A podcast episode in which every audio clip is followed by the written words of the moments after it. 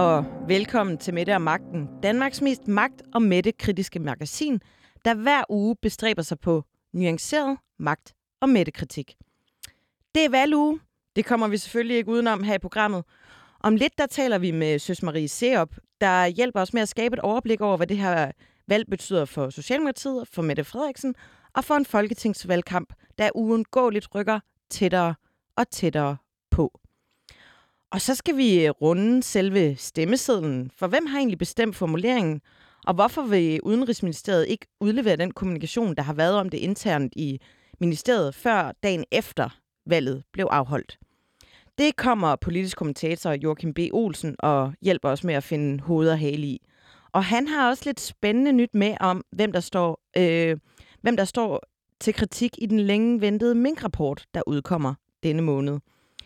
Og så skal vi også lige øh, runde et lovforslag om sociale medier, som jo er et af regeringens store fokusområder.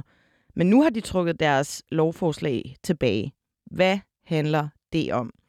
Velkommen til Mette og Magten. Jeg hedder Anne Kirstine Kramon.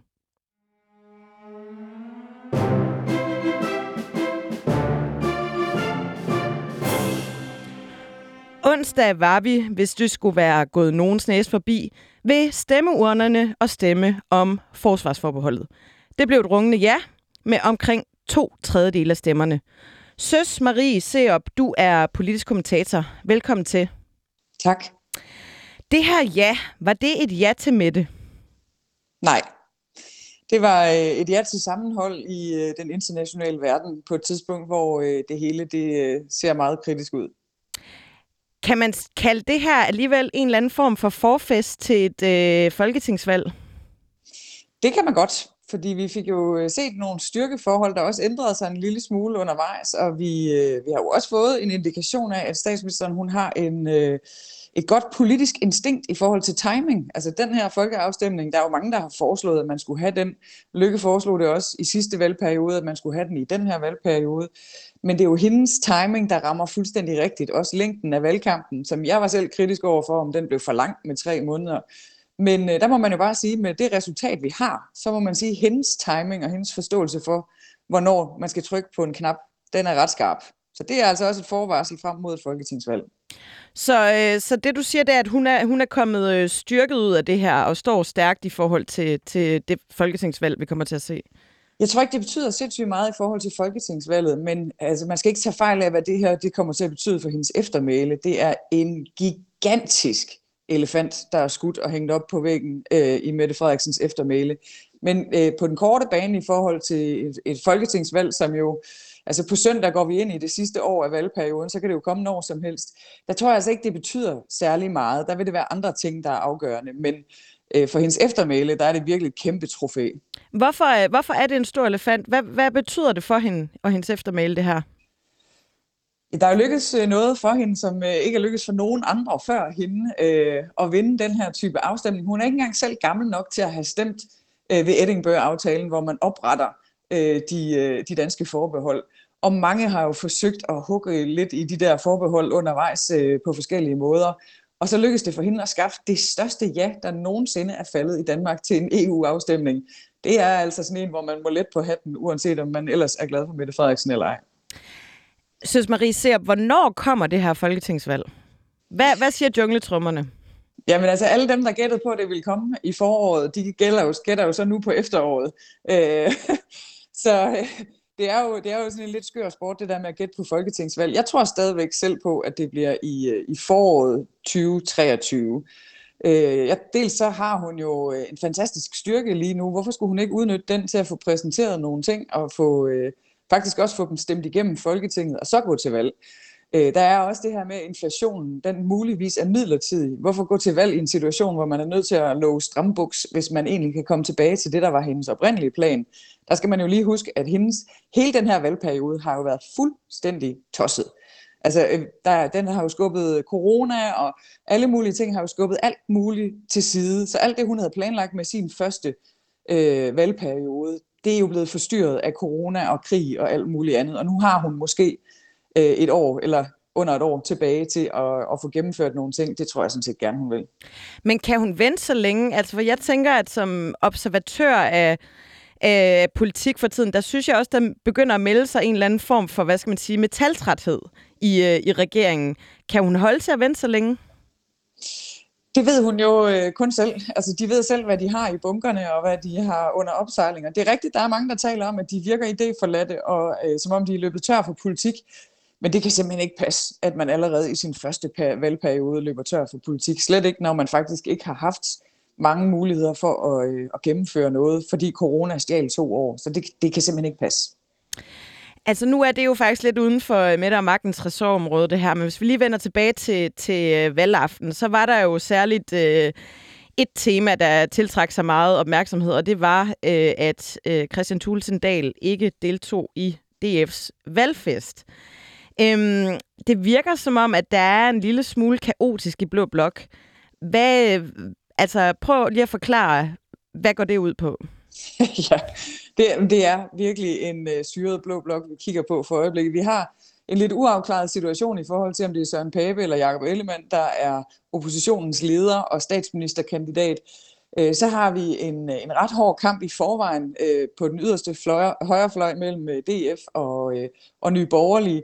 Og i den kamp, der er DF så ved at lave en total nedsmeltning. Den fik de lige en, en behagelig pause fra med, med folkeafstemningen her, hvor de kunne koncentrere sig om noget andet, men den, altså, man havde jo ikke engang talt stemmerne færdige før det der ballade og intern kamp og læk og øh, gensidige beskyldninger var i gang igen i Dansk Folkeparti. Og oven i det kan vi så smide spekulationer om, om Inger Støjberg, øh, som var på Christiansborg første gang, siden hun modtog øh, Folketingets afgørelse øh, øh, i forhold til rigsretten, altså hvor de smed hende ud.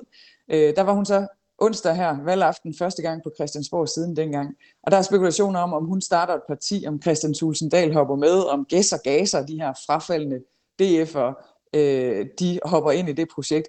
Så der er jo bare fuldstændig bullerne kaos øh, i Blå Blok. Ja, vi har vel også en, en Lars Lykke, som øh, også mangler at præsentere et, et politisk proje- øh, projekt. Men jeg tænker... Ja, det kommer så på søndag, øh, lige øh, du ved, øh, på grundlovsdag, som jo var sådan en flot valgdag, han havde valgt, øh, og hvor, øh, hvor hele den her befrielsens øjeblik, og Danmark skal regeres fra midten og ikke fra yderfløjene, øh, det var jo hans hovedbudskab dengang, som skaffede Venstre fremgang. Men der må vi jo se, lige nu, der er vi jo i en situation, hvor yderfløjene, de er marginaliseret. Øh, det er, Danmark bliver styret fra midten af dansk politik lige nu, så det bliver også svært for ham. Øh, men det er jo ikke kun på højrefløjen, kan man sige. Vi har også et øh, frie grønne, der ligger øh, meget, meget lavt, 0,3 procent i meningsmålingerne. Vi har øh, et alternativ, der ligger 1 procent over, øh, som, øh, som også ligesom skal kæmpe på stemmerne. Vi har et kristendemokraterne øh, øh, med Jens Rode og Isabella Arndt, der har forladt skuden. Altså, hvad betyder alt det her småpartis øh, kaos for, for de store partier og for Socialdemokratiet? Altså, generelt, hvis vi skal tage den helt op på den store klinge, så kigger vi frem mod et valg, der meget vel kan blive sådan en midte eller kaos. Fordi der simpelthen er så meget kaos rundt omkring, og så mange små dramaer og slagsmål og overlevelseskampe. Øh, så, og den vil man selvfølgelig forfølge, også journalistisk set, og vi vil som vælger at følge med, fordi det er sjovt og interessant, når folk de er oppe og skændes. Øh, men, men i det, der, der vil Mette Frederiksen ligesom flyde ovenpå. Så det er Mette eller kaos. Øh, der, der er den ene effekt af det. Den anden effekt af det er jo så, at der er potentiale for stemmespil på begge sider. Og spørgsmålet er, er risikoen størst for blå blok, eller er den størst for rød blok? Hvad tror du? Jeg er faktisk lidt i tvivl, øh, og man kan sige, at efter kristendemokraterne er havnet tilbage på Marianne Karlsmose, hvor de jo har været før, øh, så er der jo ikke noget, der tyder på, at de kommer ind. Øh, så det er et stemmespil, øh, der vil noget. Men men vi har jo fem, tror jeg, små, grønne, opstillingsberettigede, veganske-agtige partier. Øh, de skal jo ikke trække ret meget værd, før, stemme, før øh, stemmespillet Rød Blok bliver størst. Øhm, vi var lige kort inde på det før, men, men hvem, bliver, øh, hvem, øh, hvem bliver Mettes modkandidat? Altså bliver det en øh, Søren, eller bliver det en Jakob, og hvad, hvad peger ligesom på hvad? Ja, det er et virkelig, virkelig godt spørgsmål, og hvis du har spurgt mig for halvandet år siden, så ville jeg have sagt, at øh, den kommende valgkamp, det bliver Mette mod Lykke, øh, og det er, der er ikke noget, der tyder på, at det bliver nu. Så er det så øh, spørgsmålet, er det så Søren, eller er det Jakob? Og øh, indtil øh, den her folkeafstemning gik i gang, så ville vi alle sammen have sagt, det bliver Søren. Fordi 80 procent af de borgerlige vælgere foretrækker Søren Pape Poulsen som, øh, som statsministerkandidat. Så selvom han ikke har meldt sig på banen, så har vælgerne ligesom valgt. Men så kom den her folkeafstemning, og ud af det trådte Jacob Ellemann, altså noget styrket og lignede mere en leder af Blå Blok, end han nok har gjort på noget tidspunkt. Så, nu er spørgsmålet, går Søren Pape Poulsen og Jacob Ellemann så i en intern konkurrencesituation, hvor de begynder at skyde på hinanden, eller begynder de at tænke, hey, vi kunne være den nye Slytter og Ellemann øh, fra 80'erne, det kunne vi faktisk være nu, fordi vi supplerer hinanden ret godt, men hvor øh, Jakob så nok vil forlænge, øh, forlange at være top dog. Ja, og man kan jo sige, at øh, jeg tænker noget af det, der har præget øh, deres to interne forhold, det er jo, at Jakob Ellemann har forsøgt at tage ansvar øh, hele vejen igennem, og nu var der faktisk en mulighed, hvor det lykkedes, hvor, hvor Søren Pape jo står lidt mere øh, i, i, øh, i skyggen. Lige kort til sidst. Hvad for nogle temaer? Altså lad os nu sige, at den her øh, øh, krig kommer til at slutte hurtigt, og økonomien kommer på fod igen. Hvad er det så for nogle valgkampstemaer, du forudser, at vi kommer til at, at se en valgkamp? Jamen, der, jeg tror, uanset faktisk om krigen er slut eller ej, så tror jeg, at vi kommer til at være i en situation, hvor vi bliver nødt til at, at diskutere nogle ting i forhold til den offentlige sektor. Altså vi har KL, der siger, at der mangler 80.000 medarbejdere i den offentlige sektor. Øh, vi har en lønkommission, øh, der kommer i december, der sikkert godt vil øh, rette op på noget med sygeplejerskernes løn. Det kan der blive en, en kamp om. Men grundlæggende så må vi sige, at det er måske ikke, der er ikke så meget, der tyder på, at det faktisk er penge, vi kommer til at mangle i fremtiden, men mere hænder. Så der bliver en kamp om, hvor skal hænderne bruges henne? I den private sektor, i den offentlige sektor, og kan vi blive ved med at opretholde den offentlige sektor, vi kender i dag? Så det bliver en på den måde klassisk fordelingsteknisk valgkamp, tror jeg. Det lyder bare rigtig spændende. Det ser vi meget frem til. Søs Marie Ser, politisk kommentator, tusind tak, fordi du var med. Tak fordi jeg måtte. Der bliver jeg nødt til at stole på mig. Jeg er landets statsminister. Jeg dækker ikke over noget. Nu skal vi stå sammen ved at holde afstand.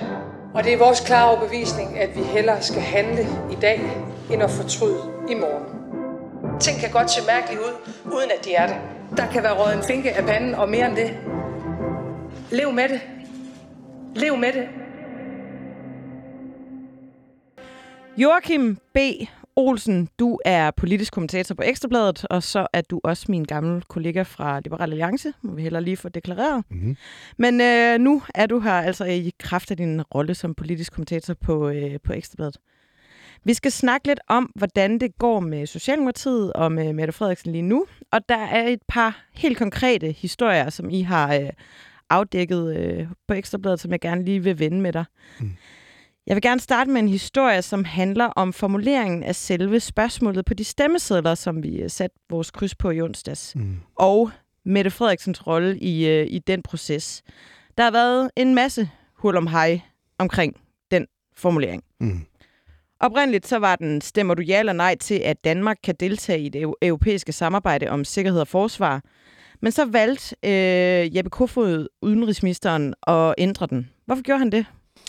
Jamen det gjorde han, fordi at øh, den formulering affødte en del kritik, øh, blandt andet også en kritik, som min kollega Brian Weikart ligesom startede, fordi øh, det er sådan, at det jo ikke er ligegyldigt, hvordan man formulerer et spørgsmål. Det ved alle, der har med, ja, der arbejder med den slags ting. Øh, man kan stille ledende spørgsmål, for eksempel. Og det her, det var, efter min bedste overbevisning øh, og mange andres, et, et ledende spørgsmål, fordi det er faktisk undersøgt øh, Europa-bevægelsen, Tænketanken Europa, tror ja, det er. det, det er rigtigt. Undskyld, godt ja. rettet mig. Tænketanken Europa lavede en undersøgelse, hvor de stillede forskellige spørgsmål, øh, alle sammen gående på at afskaffe det, som i folkemundet hedder forsvarsforbeholdet.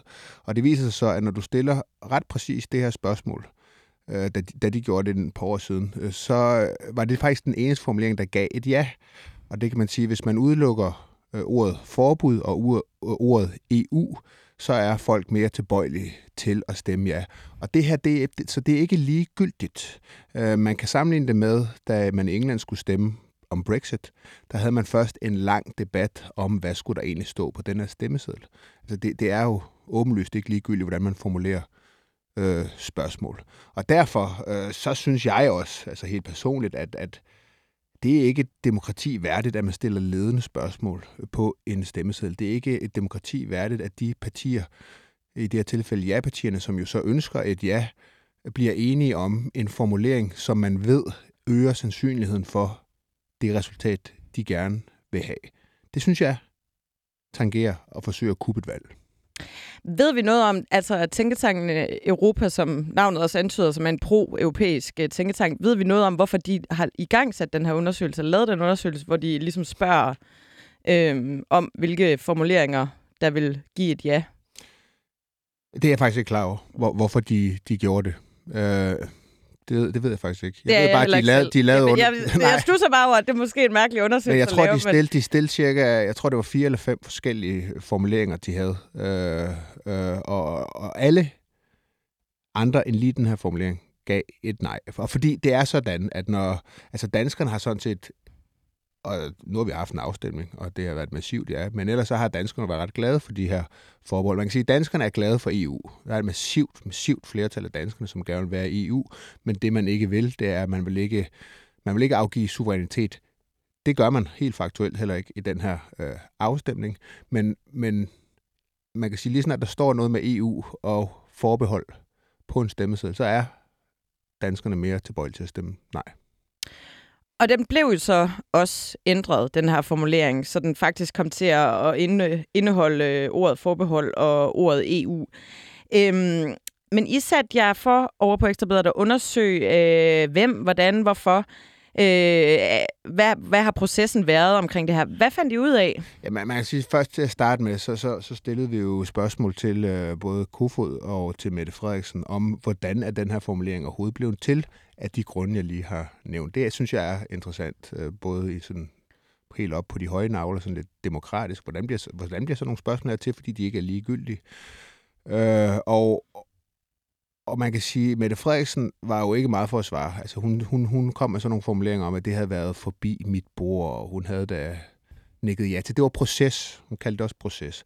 Men man må bare sige, hvis man ligesom ved lidt om, øh, hvordan sådan en regering den, den fungerer, så er det ikke bare proces. Altså typisk, der vil det jo være sådan, at øh, der sidder nogle embedsfolk, øh, og øh, hvad skal man sige, kommer med forskellige alternativer, som en regering så skal tage, øh, tage stilling til. Der vil være en proces frem og tilbage mellem statsministeriet og i det her tilfælde udenrigsministeriet, forskellige formuleringer.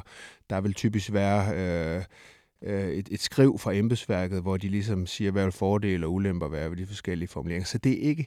Altså, og så, så, og så skal ministeren ligesom tage stilling til det og vælge mellem forskellige formuleringer. Det er i den øh, forbindelse, at det selvfølgelig er interessant fordi at øh, så har statsministeren jo nok også haft en, en rimelig god idé om, hvad øger sandsynligheden for det resultat, som hun gerne vil have. Og, og der vil jeg så sige, det har vi jo så forsøgt, altså vi ved, der har været korrespondence mellem statsministeriet og udenrigsministeriet. Det har vi prøvet at få agtindsigter i. Sjovt nok har vi så ikke kunne få dem, inden øh, vi skulle stemme den 1. juni. Vi håber stadig på at få dem, vi har ikke fået dem endnu. Men man kan sige, at det, der ligesom er interessant, det er, at det ligesom bliver negligeret lidt det bliver ligesom negligeret, altså selve beslutningen i forhold til det her spørgsmål. Øh, og det er ikke ligegyldigt. Jamen, prøv lige, at, ja, prøv lige at fortælle om, om denne her proces. Øh, det er jo også noget, vi har talt om tidligere, og ombudsmanden er jo lige øh, kommet med en, hvad, hvad, hvad hedder det, en reprimande, eller det... Ja, ja. kritik, ja. Øh, kritik af, af, af statsministeriet for netop at, at sylte øh, agtindsigter. Øhm, i, øh, I, var faktisk, øh, I var faktisk allerede i gang den 26. april med at søge de her agtindsigter. Mm. Hvad er der sket? Øh, hvad, hvordan har processen været? Jamen, der er ikke sket så meget. Altså, vi ved nu, at der har været, der har været den her, øh, og det er helt naturligt og helt normalt, og uden, det er slet ikke overraskende, at der altså har ligesom fyret papirer frem og tilbage mellem statsminister og udenrigsministeriet om det her spørgsmål. Vi ved ikke, hvad, hvad de papirer indeholder. Det er så der, hvor jeg siger, og jeg ved det jo så heller ikke. Men der siger jeg så med mit kendskab til, øh, hvordan sådan nogle processer her er, når man skal tage en, egentlig en meget konkret beslutning, i det her tilfælde om en formulering, så vil der helt typisk være øh, øh alternativer. Altså, så vil embedsværket opstille for eksempel altså for forskellige alternativer. Det kan formuleres på den, den, den, den, den måde. Og så er det igen, når man så ved, at det er faktisk videnskabeligt undersøgt, hvilke formuleringer, der giver øh, øger sandsynligheden for, at ja, ja, så er det jo ikke ligegyldigt. Øh, altså det er jo det, som vi alle andre steder vil kalde for nudging. Altså hvis man stiller spørgsmål på bestemte måder, fordi man gerne vil have et bestemt øh, resultat. Og der må man bare spørge sig selv, altså skal, skal man ligesom nudge vælgerne i en bestemt retning på en stemmeseddel? Men kan man ikke sige, altså det er jo det, politikerne gør i forvejen, bare det, at Mette Frederiksen er, er ude og plædere for et ja, det er vel også en eller anden form for notching som statsleder. Er det ikke bare sådan en, en del af gamet, at dem, der sidder i jo, ja, stolen, må... Jamen, jeg, jeg, jeg, jeg anerkender jo også, at, øh, at øh, man kunne også vente om selvfølgelig, og så kunne nej-siden jo også øh, stille spørgsmål øh, som også vil være notching. Så det er jo ikke fordi, det er en eksakt videnskab, hvordan du stiller det her spørgsmål. Det, der bare er her, det er, at man vælger præcis den formulering, som hvad skal man sige, ligger i den ene ende af spektret i forhold til det, man gerne vil have. Det synes jeg er noget, man bør tale om i, i et demokrati, om man skal agere øh, på den måde. Noget af det, der var lidt pudsigt ved denne her historie, det var, at, øh, at I øh, har søgt løbende agtindsigt. I søger en øh, agtindsigt igen øh, den 11. maj, og så får I et svar den 24. maj på den. Og der er svaret, at I får svar inden for rammerne af offentlighedsloven, altså syv dage senere. Og det er så dagen efter afstemningen, ja. øhm, som var i, i denne her uge. Ja. Øh, tror du, at det er helt bevidst, at man simpelthen trækker den? Det er et godt spørgsmål. Altså, man kan, det, det ved jeg jo ikke, men man kan ikke lade være med at få tanken. Altså, nu har vi ligesom... Det er jo ikke første gang, det her det sker. Vi havde jo også øh, sagen omkring konvolutterne vedrørende hele sms-gate, og om der var noget i de her sms'er, som blev trukket til dagen efter kommunalvalget.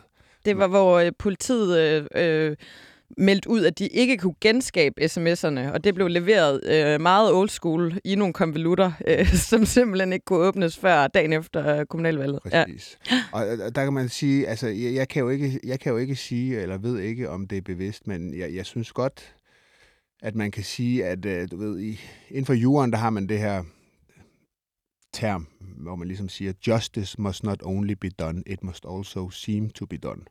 Altså man kan sige, og det, der, kan man også, der kan man ikke lade være med at få tanken her. Det, det er dog tilfældigt, at det altid er lige øh, på et tidspunkt, hvor at øh, de mm, altså, mindsker ris- risikoen for, at de kommer under voldsom kritik og får en dårlig sag. Øh, altså lige før et valg, at, hvilket de jo åbenlyst ikke er interesseret i. Så man kan sige, der er et motiv i hvert fald for at, at vente med at komme med de her oplysninger. Jeg glæder mig i hvert fald meget til at se, hvad, jeres, øh, hvad de vender tilbage på fra Udenrigsministeriet med jeres øh, agtindsigt. Jeg kan måske så tilføje, at, øh, at vi har også, det har jeg også altså, talt med forskellige kilder i, i omkring Udenrigsministeriet, og, og der har jeg altså, der er jeg entydigt fået at vide, at der har været i Udenrigsministeriet en frustration over den måde, Mette Frederiksen svarede på. Altså man har simpelthen følt, at hun kastede dem under bussen, ved ligesom at sige, at det her det bare var proces, og hun havde nærmest ikke været inde over det her. Det var bare altså noget, som embedsmændene har fundet på. Der har der været en frustration hos embedsmændene over, hvilket indikerer, synes jeg, at, at hun har været mere ind over og taget det helt øh, et klart valg i forhold til, hvad der skulle stå på den stemmeside. Så de føler ligesom, at hun har øh, øh nedtonet? Ja, hun, hun sparker ligesom til hjørne ved at sige, at det her det er bare processer. Ja, det, jeg har dog lige været inde over det. Det har da været forbi mit bord, tror jeg var formuleringen. Ikke? Ja, det har ikke bare været forbi hendes bord. Altså, det tror jeg simpelthen ikke på. Hun har simpelthen fået, ligesom man gør i alle andre sager, et, et, et, et, øh, nogle papirer, hvor I, der har været forskellige formuleringer, og der har været argumenter for og imod, og, og så videre, så videre, så videre. Altså det, sådan vil det være i alle andre sager, og derfor skulle det ønske, undre mig, hvis det ikke var sådan i den her sag. Ja, der er dog en anden sag, hvor det heller ikke var sådan, og det var med den, øh, den lovhjemmel, som vi har talt meget om i, øh, i Mink-kommissionen, hvilket giver mig en oplagt sprog til at gå videre til den næste historie, jeg gerne lige vil turnere med dig, Joachim B. Olsen. Øhm, I har i den her uge været ude og fortælle, at øh, Mette Frederiksen og statsministeriet får kritik i den rapport fra Mink-kommissionen, som udkommer her sidst på måneden. Ja. Øh, og for lige at opsummere øh, over for dem, der har boet under en sten det sidste år, års tid, så er Mink-kommissionen jo sat i verden for at grænse hele det her forløb omkring aflevningen af alle danske mink. Den skal undersøge, hvad der skete, øh, hvem der besluttede hvad og hvornår, øh, hvilket jo lidt til, at øh, alle mink ret huhaj vilddyr blev aflivet. Hvad, hvad ved vi om den kritik, som øh, åbenbart bliver rettet mod øh, statsministeriet? Jamen det vi ved fra forskellige øh, kilder, det er, at øh, statsministeriet får en kritik. Øhm, man kan sige, vi ved ikke alt. Øh, altså, og ja, det er også lidt svært at tale om kilder, men det er, altså, altså vi, vi, siger, vi er 100% sikre på, at statsministeriet får kritik i den her øh, minkkommission. Øhm, man kan sige, hvor meget af kritikken og det vi også ved, det er, at Fødevareministeriet får den hårdeste kritik. Hvilket selvfølgelig måske ikke er så underligt, men vi ved også, at, at, at, at, at man kan i hvert fald sige, at det, som jo indtil nu har været regeringens øh, argument og forsvar i den her sag, det har været, øh, det er alt sammen Mogens Jensens skyld. Det var ham, der var ressortminister, og derfor var det hans ansvar, at der var lovhjemmel. Øh, det slipper regeringen ikke 100% afsted med at sige. Det, det kan vi i hvert fald sige. Det der jo så ligesom er, øh, og det, det, det kan vi ikke helt sige nok om endnu, det er, hvor meget af kritikken går på, hvad skal man sige, systemet, altså hvis man skal sætte øh, navn på Barbara Bertelsen, og hvor meget går på Mette Frederiksen og de øvrige minister, som er med til at tage beslutning. Øh, det, det ved vi ikke helt endnu. Vi ved bare, at regeringens argument altså om at fuldstændig friholde statsministeriet og lægge alt ansvar over på Mogens, på Mogens Jensen, det har min kommission ikke købt. Og grund til, at I ved det, øh, det er jo, at, øh, at inden den her rapport den kan offentliggøres, så bliver der øh, de mennesker, der ligesom medvirker i den, øh, de får en, en høring ud, som de, øh, så vidt jeg har forstået, ligesom mm. kan svare på. Så det er ligesom derfor, øh, I, er, I er klar over det her.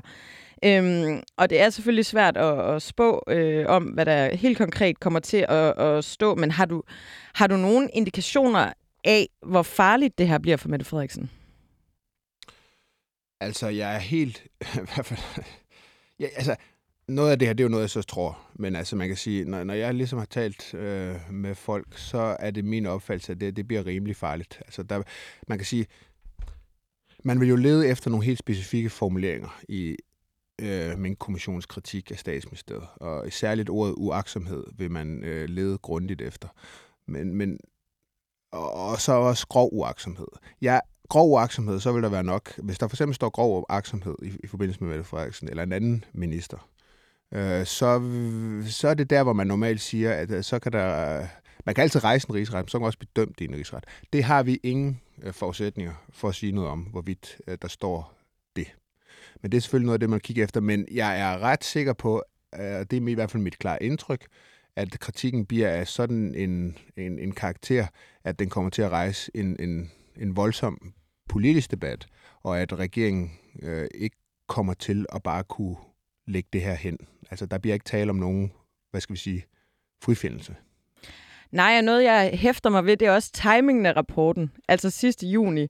Folketinget er gået på sommerferie. Øh, vi ved alle sammen godt, hvad der sker hen over sommermåneden. Der, øh, der er der jo gurketid. Øh, og, og der er jo øh, mulighed for, i hvert fald for de journalister, der er på arbejde, at sætte rigtig, rigtig meget øh, fokus på, øh, på den her sag. Så, øh, så det bliver meget, meget øh, spændende at følge, hvordan øh, hun kommer til at klare den. Og, og spørgsmålet er jo også, om, om, om hun bliver sådan en statsminister, der stikker af på sommerferie og siger, jeg har ingen kommentar, for jeg holder ferie. Ja. Den kommer nok ikke til at gå i en, i en sag, der er øh, så vigtig som den her. Jeg tror også godt, jeg kan sige, at øh, jeg tror, der er nok også en del journalister, der har planlagt sommerferie i juli måned. Øh, der tror jeg godt, man kan tage de første par uger og og, og skråt dem, aflyse all-inclusive til Alanya. Ja, det tror jeg. Ja. Det bliver... Altså, nu, nu havde jeg øh, Søs Marie Seop øh, med tidligere i dag i programmet. Vi snakkede lidt om, om valgaften. Øhm, og, og Søs Marie, hun øh, spår, at der kommer et, øh, et forårsvalg. Mm. Hvad, øh, hvor ligger du derhenne som politisk kommentator? Jamen, der må jeg jo så indrømme, at jeg har også, den har jeg også været på. Jeg har været på forårsvalg, og det er, der er jo ikke nogen, der ved det, og spørgsmålet er, om Mette Frederiksen ved det selv. Men jeg vil sige, altså, efter vi lavede den historie, øh, så, så er jeg meget, meget, meget mere på et, et sensommervalg. Øh, efter, tidligt efterårsvalg. Fordi altså, jeg tror i hvert fald, at, at hvad skal man sige, risikoen, hvis man ser det med regeringsøjne, at kritikken bliver så hård, at det virkelig kommer til at lamme Christiansborg. Der vil være den almindelige lammelse, der er op til et valg, hvor det bliver svært at indgå aftaler, fordi partierne skal positionere sig osv. osv. Men hvis den er, øh, altså min, min klare fornemmelse er, at den her kritik bliver sådan en karakter, at det er noget, som øh, oppositionen vil køre virkelig intens på, og det vil også presse øh, Mette Frederiksens støttepartier. Det, det, det er i hvert fald det, jeg, det forventer jeg. Og derfor så tror jeg, at hun kan, hun kan, hun kan blive presset ud i at må, må udskrive et valg. Og så er der jo altså også det, og det, man sige, det er så der, hvor vi ikke helt kender, øh, hvad skal man sige, hårdheden af kritikken endnu. Den kan jo også blive så hård, at hun simpelthen er nødt til at udskrive et valg. sådan at, øh, at det at udskrive valg simpelthen bliver en, øh, en forløsning på, ja, på det hele? altså hun kan jo simpelthen sige, som jeg sagde tidligere, så afhænger det selvfølgelig meget af de helt specifikke formuleringer. Men, men hun kan jo, altså jeg Men er det- sandsynlighed for, at hun kommer derhen, hvor hun er nødt til at sige, så er vi nødt til ligesom at spørge danskerne, øh, om de har tillid til os, at, at den, den, er, den er i hvert fald til stede. Men kan vi ikke lige meget, hvor, hvor skarpe de her formuleringer bliver, øh, ligesom øh, godt allerede nu forudse, at øh, det bliver oppositionens måde, altså øh, også selvom det er vage formuleringer, så er det ligesom det kødben, ja. Man kan springe på efter ja. lang tids øh, tørke, eller hvad man skal sige, ørkenvandring i, Jo. i blå blok. Altså, der er jo det, de- oppositionen har selvfølgelig kørt rigtig hårdt på den her sag. Øh, Det havde Socialdemokratiet også gjort, hvis det var omvendt, tror jeg. Men øh, det er jo klart, i det øjeblik, at du får nogle helt konkre- konkrete formuleringer, øh, og, og hægte kritikken op på, så, så, så ændrer sagen jo også øh, karakter.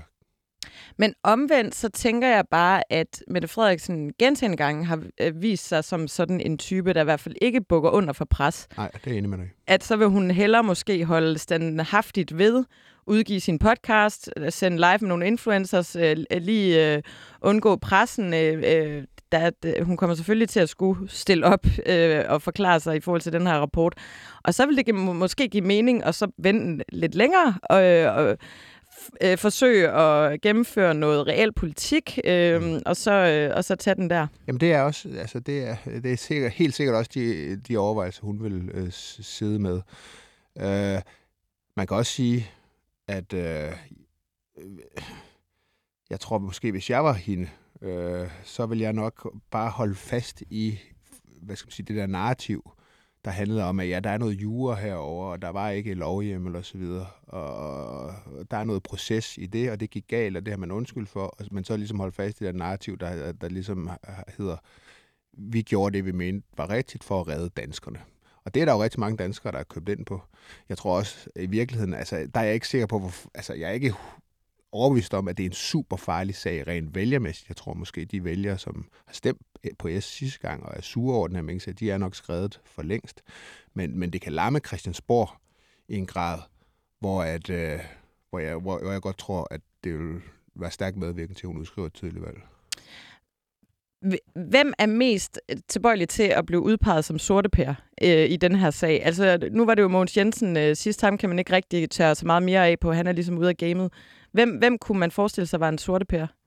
der vil jeg sige Barbara, altså Barbara Bertelsen. Jeg synes, jeg er det mest øh, nærliggende. Fordi at øh, koordinationsudvalgsmøderne, øh, der er det regeringen, som er vært.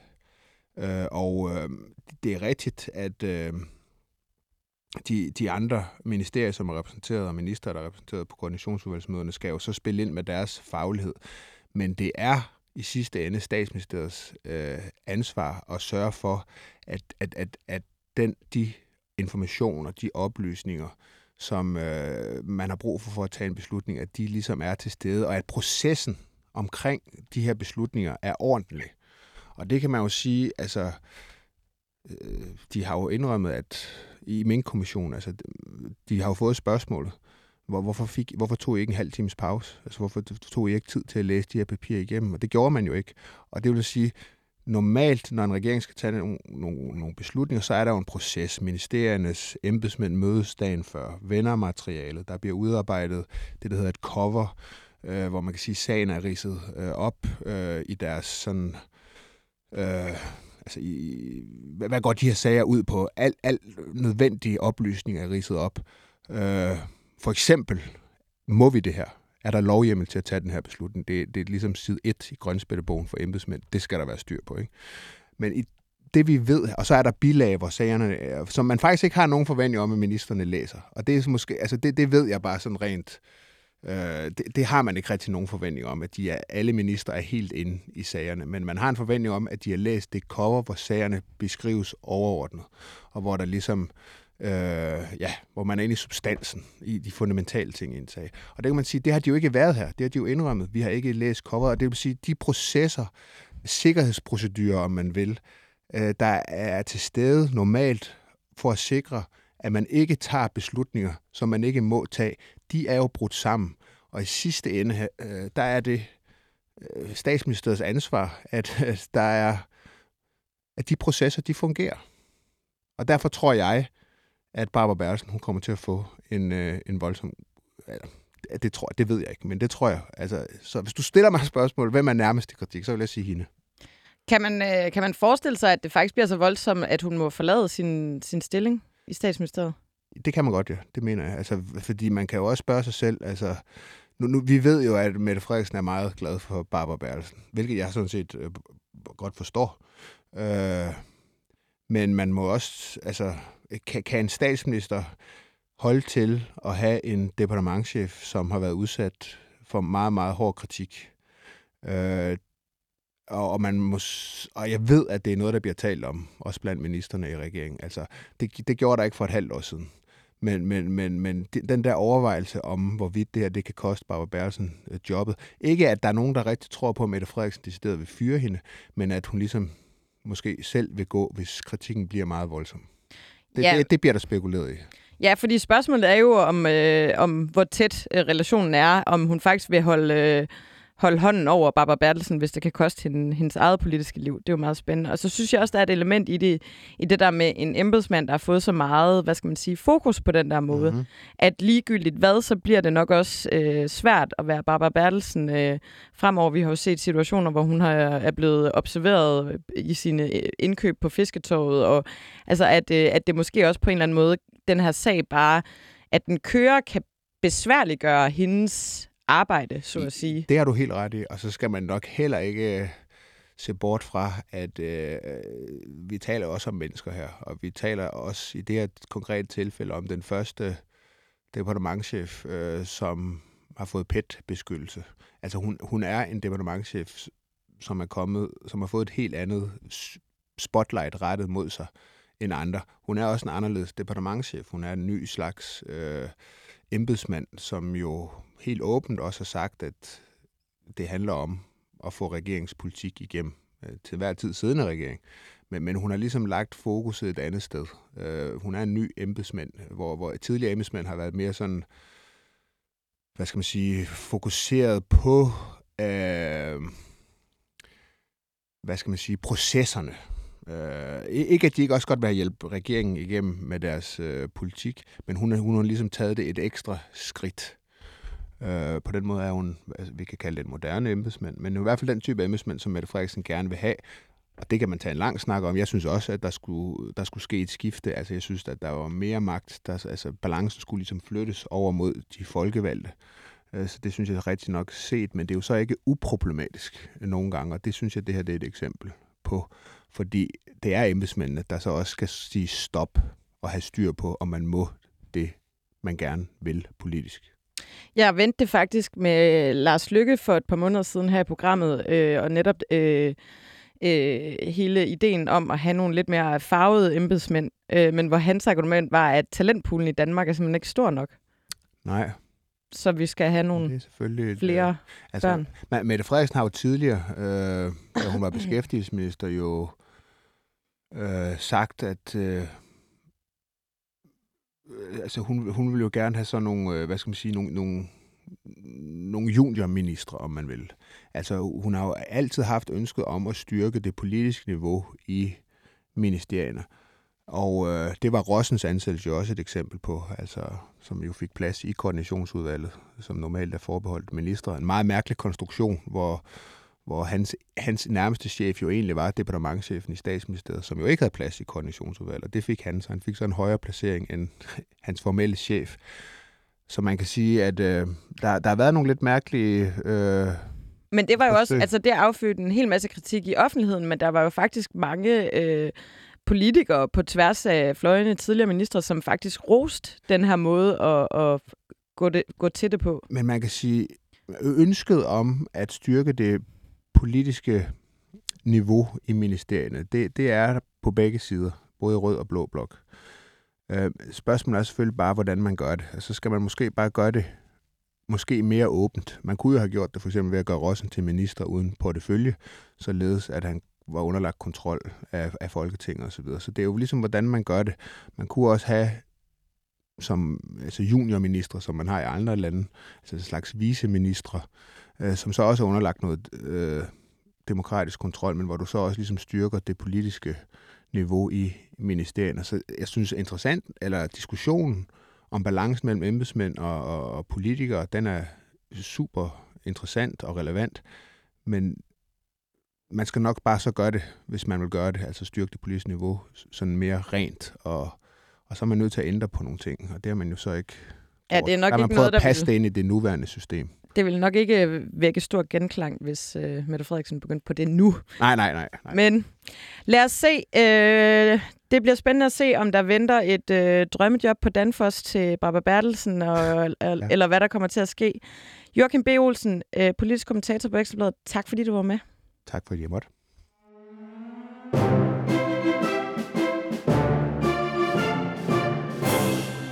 Sociale medier mig her, og sociale medier mig der. Socialdemokratiet er besat af sociale medier. Så besatte, at de også har lavet et lovforslag, der skulle stramme reglerne for sociale medier. Emil Winkler, politisk redaktør her på 24-7. Hvad stod der i det lovforslag? Jamen altså, lovforslaget det gik jo grundlæggende ud på, at man vil pålægge en masse ansvar på de her tech-giganter. Altså sådan noget med, at øh, de skulle betale nogle bøder, hvis de ikke fjernede noget indhold, og at de skulle fjerne indhold inden for 24 timer, og at de skulle også lave sådan en ankeinstans, så folk kunne klage, hvis deres indhold blev fjernet, og så skulle de ligesom lave en instans, der kunne efterprøve, om, om, om det var en korrekt øh, fjernelse. Altså, alt muligt indhold, som jo altså, er rimelig svært for et lille land som Danmark at pålægge en kæmpe gigant som Facebook. Ja, det de gerne vil have, det er jo et eller andet form for, hvad skal man sige, censurredskab. Så hvis der ryger en racistisk øh, ytring op, hvis der ryger noget... Øh, øh, øh Simon Koldrup sagde selv, da han meldte øh, lovforslaget ud, at øh, det for eksempel var børnepornografisk øh, indhold, men at, øh, at øh, de ville ligesom øh, regeringen pålægge tech-giganterne og, og regulere øh, øh, de her ting. Øhm, og der stod jo for eksempel i forslaget, at hvis de sociale medier ikke opfylder loven, så vil de blive straffet med bøder øh, på op til 6% af virksomhedens ja, koncernomsætning. Den er også sjov. Den, den er, er nemlig lidt sjov. øhm, altså, øhm, nu, nu ved jeg ikke, hvor meget Facebook øh, omsætter for, men det er rigtig, rigtig meget. Og 6 procent af den omsætning, altså det er helt vildt. Ja, altså hvad, så skulle Simon Koldrup udskrive en lille bøde og sende til dem, måske tage over og aflevere den personligt i Silicon Valley, som vi jo har set fortilfælde af. Så kommer æm... han som sådan en p-vagt og lige udskriver sådan en bøde og sætter i roden der på Facebook i Silicon Valley. Ja, og vi tror, jeg tror jo godt, at vi alle sammen øh, ved, hvad der sker. Der var jo øh, eksempelvis øh, med Australien, som øh, ligesom troede med at, at begynde at regulere øh, i, i forhold til den måde, man øh, postede nyhedsstof, så vidt jeg husker. Ja. Øh, hvor øh, hvor øh, Facebook jo også bare stak dem det, man kalder en lang fuckfinger. Ja, ja, de fik bare skråt op. Men der har også været en del kritik øh, i øh, Danmark af, af det her øh, lovforslag. Øh, Emil, har du øh, lagt mærke til noget af kritikken? Ja, jeg har set i hvert fald, at Nye Borgerlige skulle have været ude med riven. Ja, altså de er, Lars Bøge Mathisen, han, øh, han siger jo, og det er, det er der jo faktisk måske en eller anden form for logik i, at man, man jo ophæver Facebook til at blive en eller anden form for retsinstans. Fordi hvis de skal sidde og regulere, øh, hvad der er forbudt at skrive i Danmark, så, øh, så får de jo faktisk mere magt, end de har haft hidtil. Og dermed virker det her jo også en smule, hvad skal man sige, kontraintuitivt øh, og gerne vil styre øh, tech-giganterne ved faktisk at, at tildele dem øh, dem mere magt. Øhm... Ja, det, det, det, det bliver jo sådan lidt en, en, en sjov ophøjelse af, at lige pludselig så skal de gå ind og regulere ytringsfriheden og vurdere, jamen hvad er rigtige og forkerte ytringer. Det er jo noget, de gør i forvejen. Ikke? Altså, de, altså de, Facebook skal jo fjerne, hvis der kommer eksempelvis børneporno op, og det gør de jo også. Men, men her, der, der sætter du så også en ankeinstans ind hos Facebook, så de ligesom skal øh, efterprøve deres egne afgørelser. Altså, det er en ja, det, det, det virker som øh, et, et stort hurlum hus man ja. Øh, er ved at slå op på, på Facebooks grund fra, øh, fra regeringens side. Og, og i forhold til, at det man ligesom gerne vil, vil styrke demokratiet, som jo er det, øh, alt øh, handler om for Socialdemokratiet for tiden, eller styrke den demokratiske samtale, altså der, der indfører man jo en eller anden form for censur, fordi man tænker også, at hvis man sidder som tech-gigant, og lige pludselig øh, bliver pålagt det her, øh, så er der måske en tilbøjelighed til at fjerne øh, heller en for meget end en for lidt, hvis ja. der er et ulovligt opslag eller en ulovlig ytring. Ja, ja, det er jo klart, fordi man vil jo ikke betale 6% af sin koncernomsætning i en bøde. Nej, det, øh, det vil man ikke. Øhm, Emil, øh, det her lovforslag bliver jo så trykket igen, ja. efter det faktisk er blevet førstebehandlet i, ja. i Folketingssalen. Prøv lige at forklare, hvad der skete. Jamen, altså, det bliver trukket igen, øh, fordi, og det må man forstå, at det har intet med regeringen at gøre. Det er ikke regeringen, der har lavet et lovforslag, som ikke kan lade sig gøre. Det har nemlig noget med EU-kommissionen. EU vil ikke lade Danmark øh, regulere Facebook og tech-giganter.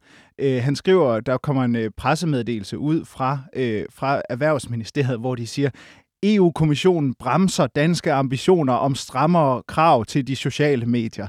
Altså, så nu er det EU, der er skurken? Det er EU, der er skylden. Ja. Vi er glade for EU nogle gange med forsvarsforbehold og sådan noget, men lige når det kommer til det her, så er de altså skurkene. Altså, og det er jo, det er jo, det er jo også en slags ansvarsfralæggelse. Altså, er det her noget, Simon Koldrup burde have vidst, at den her øh, regulering ligesom var på vej fra EU's side? Ja, Altså det her, det er jo, der, der er jo kommet sådan en, øh, der er blevet vedtaget sådan en, en, en forordning, en EU-forordning, der hedder Digital Service Act, som, øh, som træder i kraft, øh, jeg tror det er næste år, eller næste år igen. Og det er jo egentlig det, som, som, som, som EU bruger som begrundelse, det er, nu har vi jo vedtaget det her, det kommer lige om lidt, altså så I skal ikke til at fedt rundt med jeres egne regler. Vi har øh, vedtaget den her forordning, og den bliver implementeret direkte ind i, i jeres system. Og det, altså, det ville undre mig meget, hvis der ikke har siddet nogle embedsfolk og tænkt, øh, gud, øh, altså, der kommer jo snart den her forordning. Altså, er det ikke lidt spildt arbejde? Så kan man forestille sig, øh, og nu stiller jeg lige så ledende spørgsmål, som der i første omgang var på, øh, på stemmesedlen. Kunne man forestille sig, at det her det simpelthen er symbolpolitik? vi har jo meget med sådan noget intentionspolitik, og altså regeringen øh, kan jo godt lide at, ligesom at sende et stærkt signal, og det her er jo et, altså, det er jo et signal, kan man sige. Ikke? Altså, altså, jeg tror, vi skal prøve at tage fat i Erhvervsministeriet for at finde ud af, hvornår blev de øh, klar over, at det her egentlig ikke kan lade sig gøre i henhold til EU-kommissionen. Nu kommer der lige et andet ledende spørgsmål. Hvornår blev, øh, hvornår blev du meldt ud fra Erhvervsministeriet, at det her, ikke, øh, kunne, det her lovforslag ikke kunne lade sig gøre alligevel? Jamen, det gjorde det jo den 25. maj. Og hvornår, hvilken dag var det på ugen? Jamen, er det ikke øh, Kristi Himmelfart? Det var aften før Kristi Himmelfart. Jamen, det er jo øh, fantastisk. Så, øh, så der, der, øh, der havde man lige lagt den op til, til, en, til en fridag. Ja, hvor ingen læser nyheder jo. Præcis. I hvert fald ikke os. Uh, vi skal også lige kort runde en anden historie. Uh, vi talte om den her i studiet for nylig med kulturminister Anne Halsbo og hendes uh, meget ekstravagante tur til Oscars. Uh, jeg ved ikke, om I husker, at hendes flybilletter kun kostede 95.000. Uh, og, fund, fund og vi ikke pris. rigtig kan få at vide, hvad... Uh, hvad hun har lavet derovre. Emil, hvad er status der? Jamen altså, vi fortsætter jagten på at finde ud af, hvad, hvad der er hoved og hale i den der historie. Altså, hvordan, hvordan kan man købe nogle billetter, der koster 95.000? Altså, de, jeg kan simpelthen ikke forstå det. Så nu har vi øh, søgt agtindsigt i kommunikationen mellem ministeriet og så det bureau, der har købt billetterne, fordi altså, det virker mærkeligt, at man har valgt så dyre billetter. Og det, øh, er den kommet til tiden? Den er ikke kommet på til den tiden. Desværre, der, de har blevet nogle frist, spørgsmål. Ja. fristudsættelse igen. Og det er i virkeligheden noget, der sker rigtig, rigtig ofte, det der med fristudsættelser. Og jeg er godt nok træt af det. Måske skal vi prøve at simpelthen lave en liste over de fristudsættelser, vi har fået her på kanalen. Så kan det være, at der er andre medier, der kunne uh, supplere op med, hvad de får. Ja, det er en god idé. Alle tiders. Jamen, uh, tusind tak til dig, Emil Winkler, politisk uh, redaktør her på en nærværende radiokanal. Selv tak.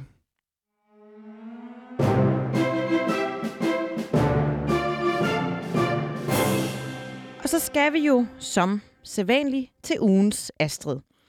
Der er flere gode kandidater den her uge. Vi har en Joy Mogensen, den detroniserede kulturminister, der nu forpagter et vandrehjem i Roskilde. Hun skriver på Facebook, dagen efter den store valgaften, flankeret af et billede af statsministeren, har jeg nævnt, at jeg har haft den, den klogeste og mest troværdige chef. Den mest troværdige chef var Mette Frederiksen, altså for Joy Mogensen. Men der er faktisk også Astrid Krav, som har lagt navn til denne pris, der har udnævnt en ny formand for Børnerådet. Ej, hvor dejligt, tænker man. Det må der være en eller anden type, der har rigtig meget professionel erfaring med udsatte børn. Men nej, det er Puk Elgård. der ikke har nogen som helst professionel erfaring med udsatte børn. Hun har til gengæld øh, masser af erfaring med at være tv-vært, og så har hun en kæmpe følgerskare på sin Instagram, hvor det jo så kan være, at Astrid, Lo- øh, Astrid Krav kan få lov til at figurere. Vi har også en Svend Brinkmann. Han er det seneste offer, der har lavet sig indrulle i statsministerens øh, podcast-eksperiment og dermed valgkamp. Og han er i audiens i denne uge om udsatte børn. Svend Brinkmann udøver på sin egen Instagram og Facebook det, man kalder præventiv krisekommunikation.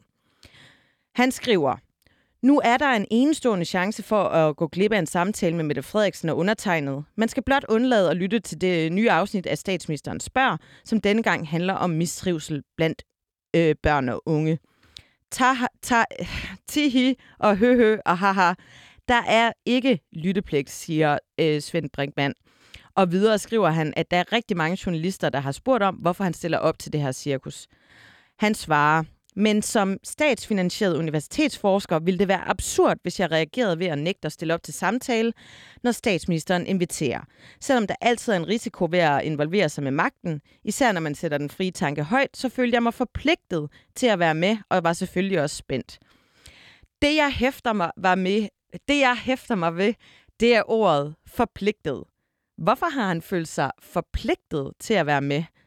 Altså, han skriver jo selv, at han er en statsfinansieret øh, øh, forsker, men hvorfor han føler sig forpligtet, det øh, melder fortællingen altså ikke noget om. Men jeg vil da sige umiddelbart, at det tegner ikke så godt for den fritænkning, hvis det er sådan, man går og har det i universitetsverdenen. Han fortæller dog også, at han har været inviteret til morgenmad og til løbetur med Lars Lykke, men jeg ved ikke helt, om det møde også blev øh, optaget og udgivet. Men han bliver dog, trods et meget, meget stærkt kandidatur, ikke ugens Astrid. I stedet der retter vi blikket mod frihedsbrevet, der er lykkedes med at grave en ganske interessant historie frem. For for et par måneder siden, der præsenterede regeringen et forslag om et øh, totalforbud mod salg af tobaks- og nikotinprodukter for alle personer, der var født efter 2010 eller senere. Et par uger senere så blev øh, forslaget dog droppet, fordi her har man simpelthen lige fundet ud af, at der var nogle EU-regler, der kom i vejen. Ja, de satans EU-regler, der kommer i vejen for så mange ting. Men frihedsbrevet er nu lykkes med at grave frem, at det vidste Heunicke allerede, da han fremlagde det her lovforslag og tog ned frem på et pressemøde. Det øh, erkender Sundhedsministeriet over for frihedsbrevet. Så øh, man fremlægger altså et forslag, som man udmærket godt ved, ingen gang på jord har, muligvis for at dække over et øh, sundhedsudspil, som også fik en rimelig hård medfart, øh, som værende en meget, meget tynd kop te. Mogens Høj, Magnus Heunicke er ugens Astrid. Tillykke med det, Heunicke. Og så må du hellere tilbage til arbejdet med abekopperne. Tak fordi du lyttede til Middag Magten. I teknikken, der var Jonas Forlager, og jeg hedder Anne Kirstine Kramon.